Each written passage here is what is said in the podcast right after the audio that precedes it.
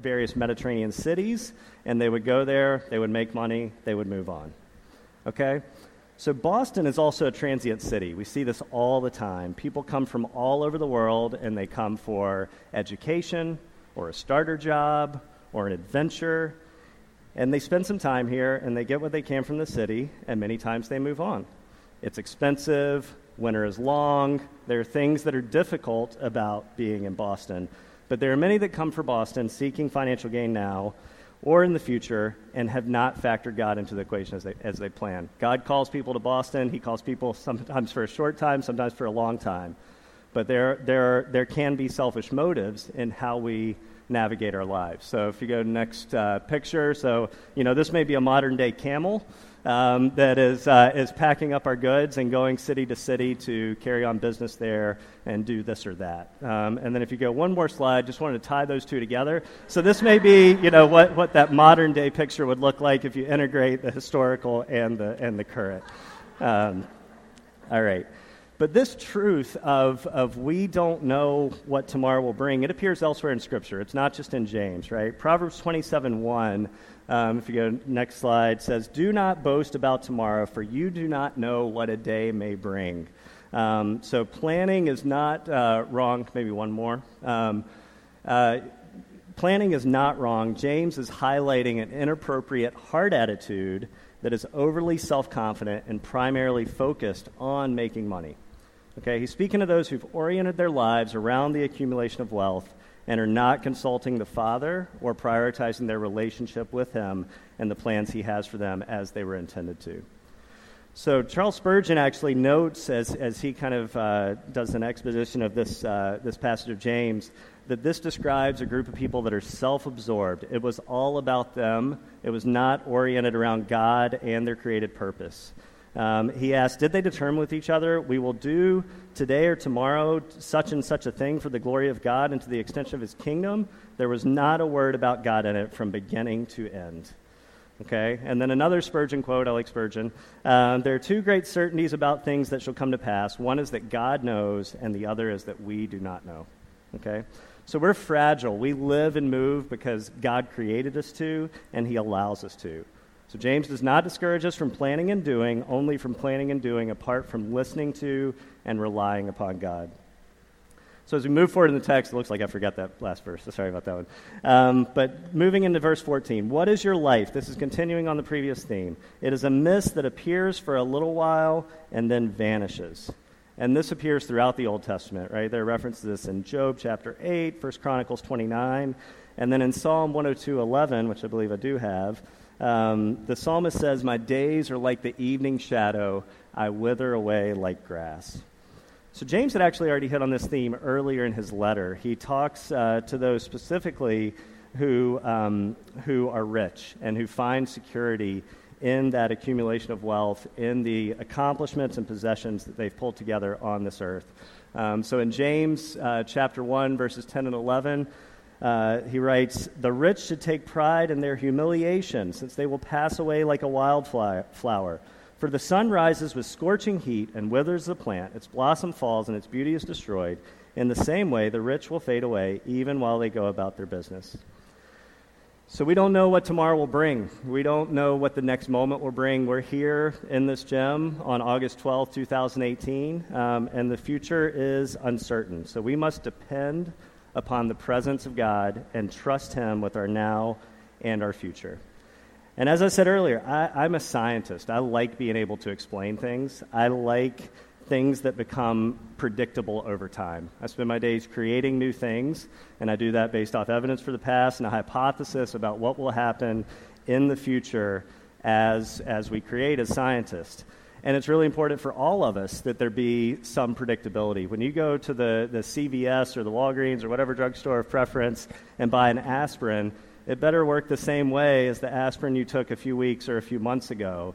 And likewise, when you go to get a prescription medication, you want it to be the exact same thing that was run in a large clinical trial to prove safety and efficacy. It needs to be predictable. We need to know that what happened last time is what's going to happen this time. That's the world I live in. Um, but God is calling me to say, hands open, God, I trust you. I trust you with my now, with my future. I can integrate all that information around me, listen to your voice, and say, God, what's the next step? He's in control. We are not. He created all of these interdependent systems, right? He created plants that process carbon dioxide, produce oxygen, put breath into our lungs, and then we give it back to them, right? Like he, he's thought of all this. Um, we're small, he's big, he's trustworthy. Each moment is a gift from him. And that transient, fragile nature of life could be depressing apart from God, right? Like we're small, um, we're powerless, but in the presence of God, we have purpose, we have meaning, and a calling on our lives. He created each one of us with specific things in mind, right? He loves us and He has a purpose for us. We are dependent on His presence. Let's see what God's calling us to. And before we jump back into James, I uh, wanted to touch on uh, Ephesians 2.10 but, because I think this speaks to what a life that's dependent on God's presence and full of purpose looks like. It says, For we are God's handiwork, created in Christ Jesus for good works, which God prepared in advance for us to do. So God, in his, you know, omniscience, in his omnipotence, he created us, and he said, "I'm creating each of you individual with speci- each of you individually with specific things that I have in store for you." He's trustworthy. We can we can be secure in that calling. We are called to partner with Jesus for his purposes on the earth. That's what we do as a church. That's what we do as individuals. He has a plan for each of our lives. He has a plan for our community. And He's calling us, our response to that is to humbly seek His direction for our lives. Each of you are significant, and each of you is dependent on His presence. So, moving forward in James, instead you ought to say, If it is the Lord's will, we will live and do this or that. As it is, you boast in your arrogant schemes. All such boasting is evil. So, what does James say? He says that it's arrogance that th- makes us think we can live and move and have our being independent from God. We cannot, and it's arrogant for us to think that we can. This boastful arrogance, it's actually the essence of sin. This dates all the way back to the garden, right? And there was pride of life that was involved in this desire to know more, to control more that Adam and Eve are wrestling with in the garden, and that has followed us all through history, right? That, that, is, that is inside of us, and it's transformed through Jesus Christ, through Jesus Christ into a reliance upon God. He calls us to humility and to depend on Him. And Paul lived this. It's, it's all throughout um, Paul's uh, journeys and writings. He understood God was in control. And, um, and to the church at Ephesus in Acts 18, Paul said, I will come back if it is God's will, right? Then he set sail from Ephesus to the church at Corinth in 1 Corinthians 4:19, but I will come to you very soon if the Lord is willing. 1 Corinthians, I hope to spend some time with you if the Lord permits. God is right there in lockstep with Paul as he thinks about his future and as he makes plans for his future, right? That's, he lived that life um, that, that God's calling us to. And I do want to be completely clear. James is not condemning planning. Paul's making plans in these verses, right? He's not suggesting we shouldn't save for future education expenses or save for retirement or calling any of those things in and of themselves evil. Um, and he's not suggesting that money itself is evil. But he, he is, uh, he's also not promising that if we have humble hearts and depend upon God's presence, that every moment will be what we would like it to look like right? Um, Paul lived this. He was in lockstep with God's will. And, you know, there, there was uh, tremendous persecution and sacrifice in his life, right? If he had dreamed up the life that uh, in his flesh that he, he wanted to see for the future, it may not have included a lot of trips to prison um, and, and these sorts of things. But God worked through that. And Paul said, if it is the Lord's will, I want the Lord's will. And in that, kingdom was expanded. So James is rebuking a haughty heart attitude that assumes we can determine the course of future events. He's suggesting that God wants to be with us in the planning and in the journey, and He designed us to tap into His wisdom.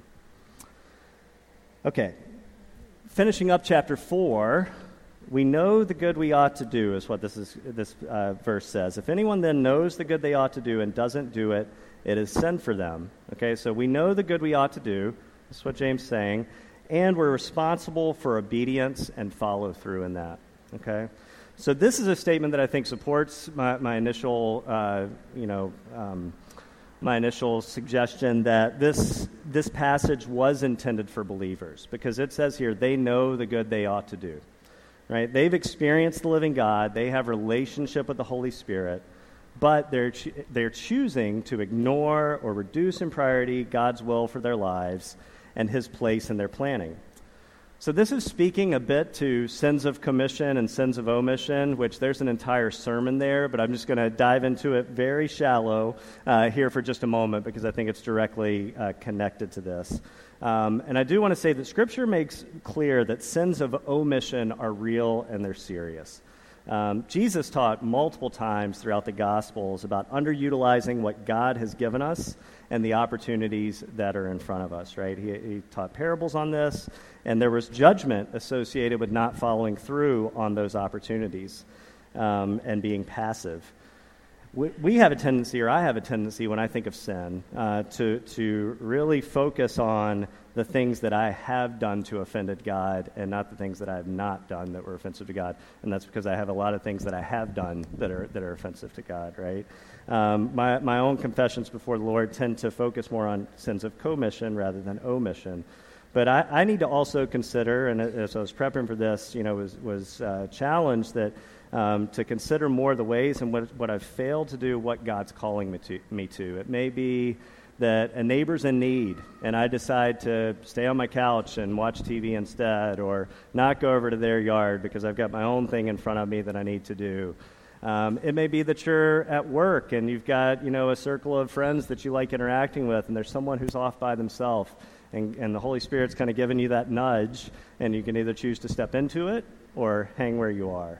Um, so the Holy Spirit is working within us, um, stirring us toward, uh, toward action. And this is a consistent theme throughout the letter that genuine faith is proven by action, right? So James knows it's, it's far easier to think about and talk about humility and dependence on God than it is to live it. But he makes the mind of God clear. As we know things, we are accountable to do them, right? This is what verse 17 says to us. If anyone that knows the good they ought to do and doesn't do it, it is sin for them. So, this uncertainty of life and the uncertainty of future, it doesn't make us passive or inactive. It should make us ready to recognize what is good and then to step forward in that. We're dependent on His presence, and His presence leads us to action. We're called to have humble hearts in tune with the will of God. So, as we move into to chapter 5, I'd like to view this as an, an illustration and a, and a fast forward into uh, what the life that is independent from God, that's self absorbed, and primarily chasing material gain looks like. So we'll see what it looks like when selfish indulgence is caused to account by God, and it's not a pretty picture. Um, this passage does not vilify wealth, but it speaks to what one does with their money. Okay? This is written, it's going to begin, it's going to begin once again, now listen, and it's written in a tone of prophetic condemnation. There's not a redemptive alternative that's offered in this section. This path leads to death, separation from God. And we need to constantly ask ourselves as believers when do we have too much? And what does the appearance of our life say about our heart attitudes and what we believe? So, refresher now listen, you rich people, weep and wail because the misery that is coming upon you. Your wealth has rotted, and moths have eaten, eaten your clothes. Your gold and silver are corroded. Their corrosion will testify against you and eat your flesh like fire.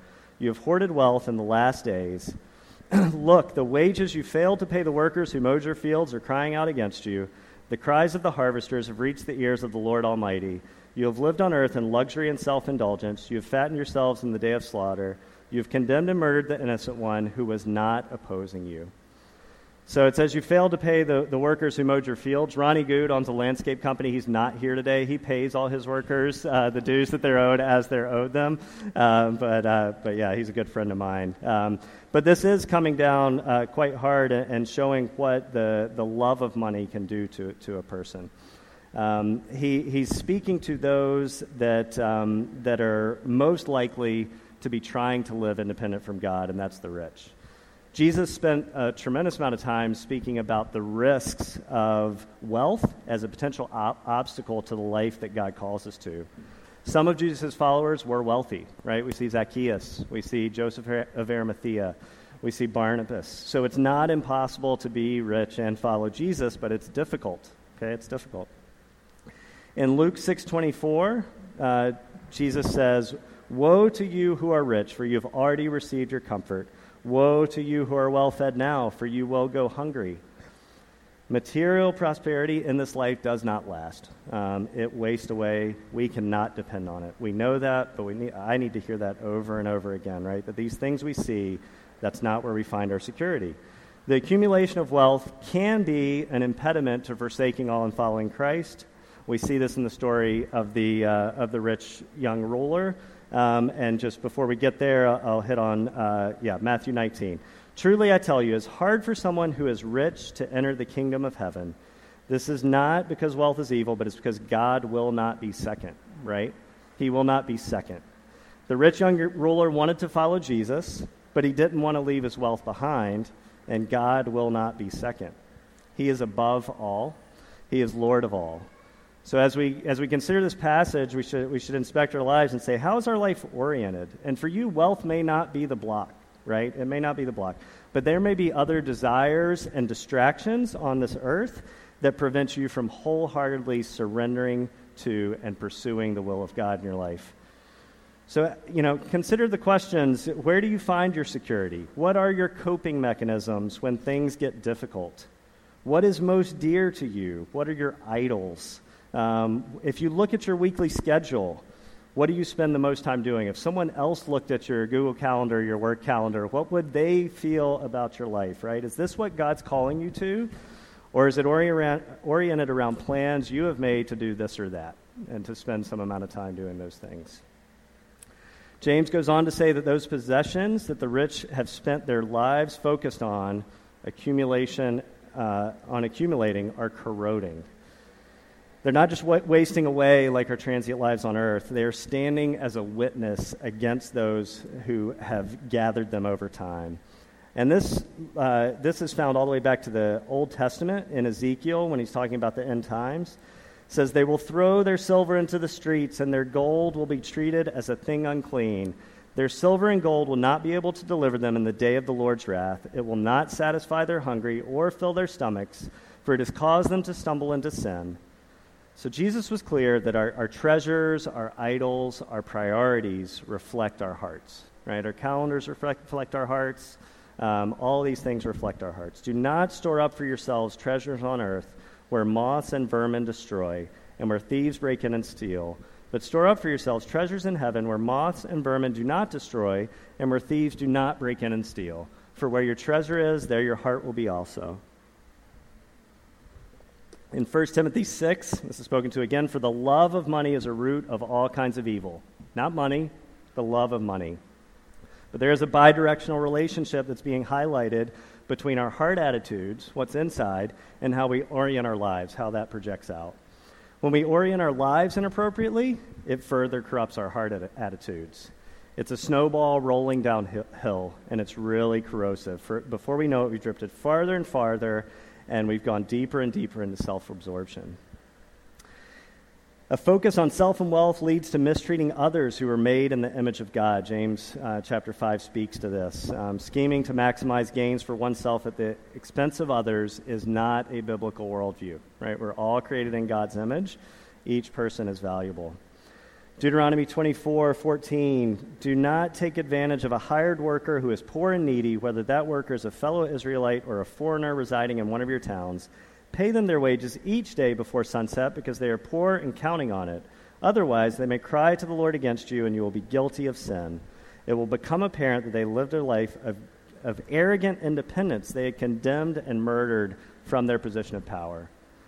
But I'm going to transition us now to God's kingdom, and it flips this whole paradigm upside down.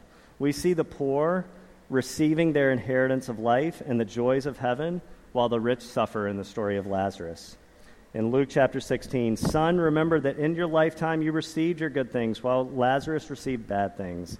But now he is comforted here, and you are in agony. So it's all fading away. We can't orient our hearts toward independence and, and attempts at self built security.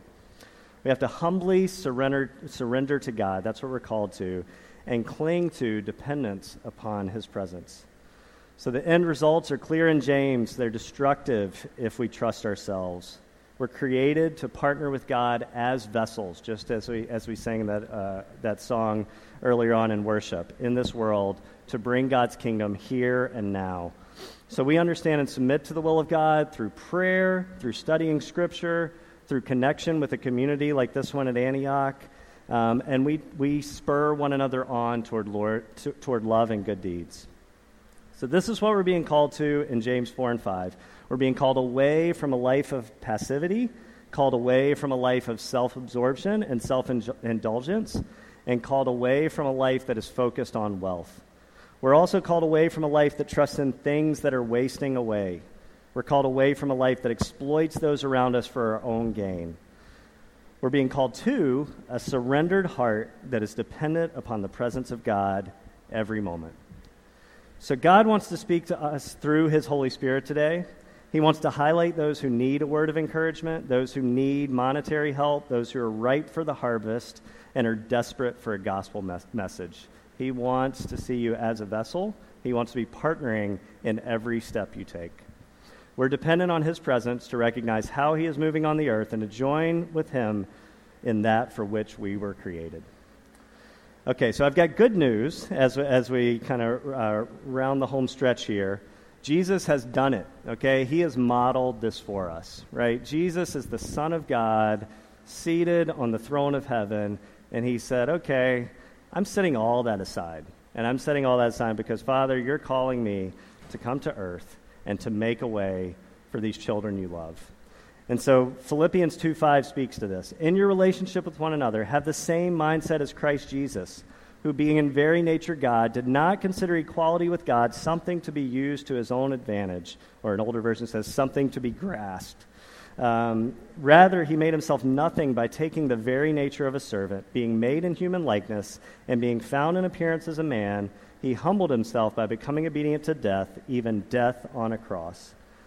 So, what we've heard today is we are broken, but He has done it. And we can step forward into what He has done. We can partner side by side with Jesus, accept His salvation, His grace, and His character in our lives. That's going to change how we plan. That's going to change our hearts, and that's going to change our lives. Okay, so the band can start to come forward. Um, so, as we move to a, a time of response, we're going to actually uh, uh, sing a song that, um, that was introduced last week, I believe. But this song is called Open Space. And, uh, and some of the words are God, do whatever you want to do. God, change whatever you want to change. And so that's what I'm encouraging us to do today is, um, is to have open hands, have an open heart, and say, God, what is it? Highlight to me what are my obstacles from fully realizing your presence in my life. So I ask, are you depending on his presence? Um, what's your heart attitude? Where do you find security? What are your idols? And I say, God, please reveal it to us today. Um, and then I'd also say that the Holy Spirit may be speaking something completely different to you, and I say amen to that right? We are dependent on His presence, and thankfully not on me. Okay, so um, so the Holy Spirit is is going. He's here. He's going to be speaking in your hearts and and, uh, and in your lives, and so just open up to that. Um, so this is an invitation. This you know this James four and five. It's an invitation. It's a it's a call to make Him Lord of your life. And if you've not yet taken that step to make him Savior of your life, there are a number of people in here who would love to talk with you. Um, it, it, it changes everything. So let's worship.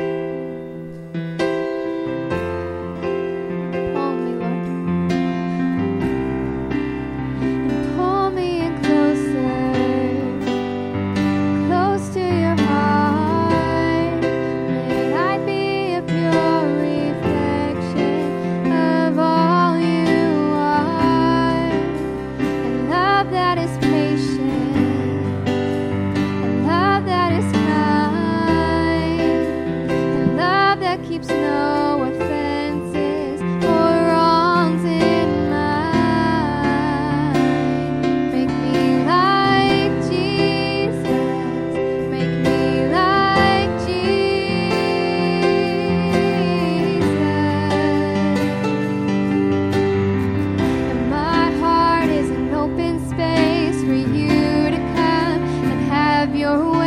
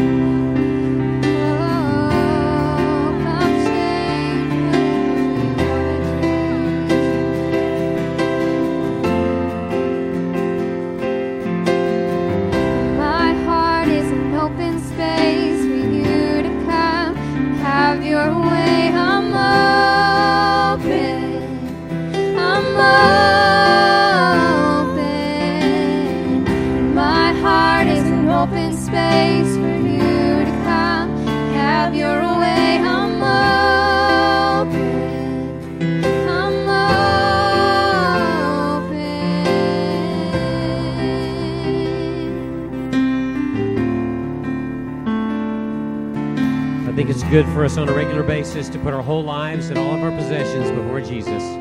And sometimes it's several times a day. But right now, I just want to invite you as I pray to say, Jesus, you have my car, you have my house, you have my job, you have my possessions, all the things that might represent accumulation of value and wealth. I give that all to you again today, Jesus.